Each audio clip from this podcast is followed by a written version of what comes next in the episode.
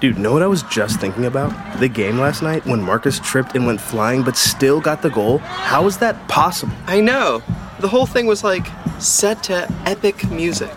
Sorry, I don't mean to be rude, but why do you guys think now is the right time to be talking about soccer or football or whatever? Ugh, it's people like you that got us into this mess.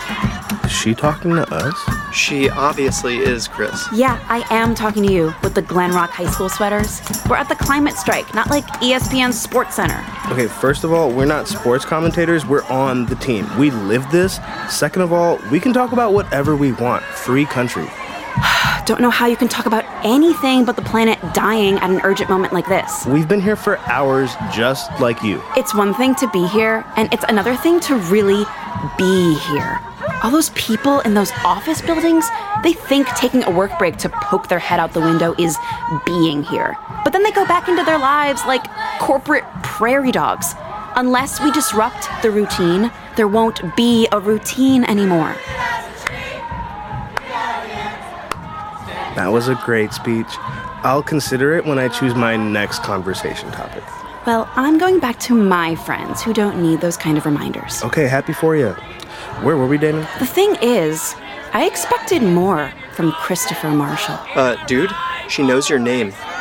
and his birthday, January 6th, a Capricorn. What the hell? Dude, did you swipe my wallet?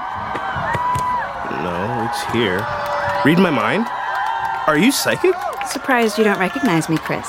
Is the pink hair really so distracting? Just tell me who you are or I'll take your wallet. You'd never. Think hard, Marshall. Crawl through the cobwebs of your past. Back to Elm Street.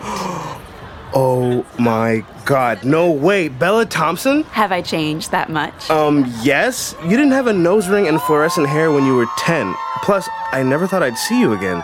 It's like you disappeared, I only moved to New York. which might as well have been another planet to a kid from Jersey. Remember, guys, there's no planet B.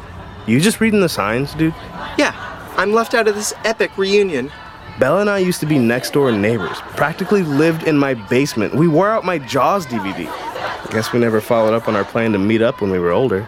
We didn't have to. The universe arranged this play date for us. See, that's why we have to respect the planet.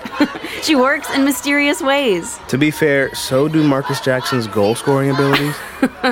Okay, so you still play soccer. Has anything changed in the last six years? You sure that's an appropriate conversation for the climate change rally? For you, guess I'll make an exception.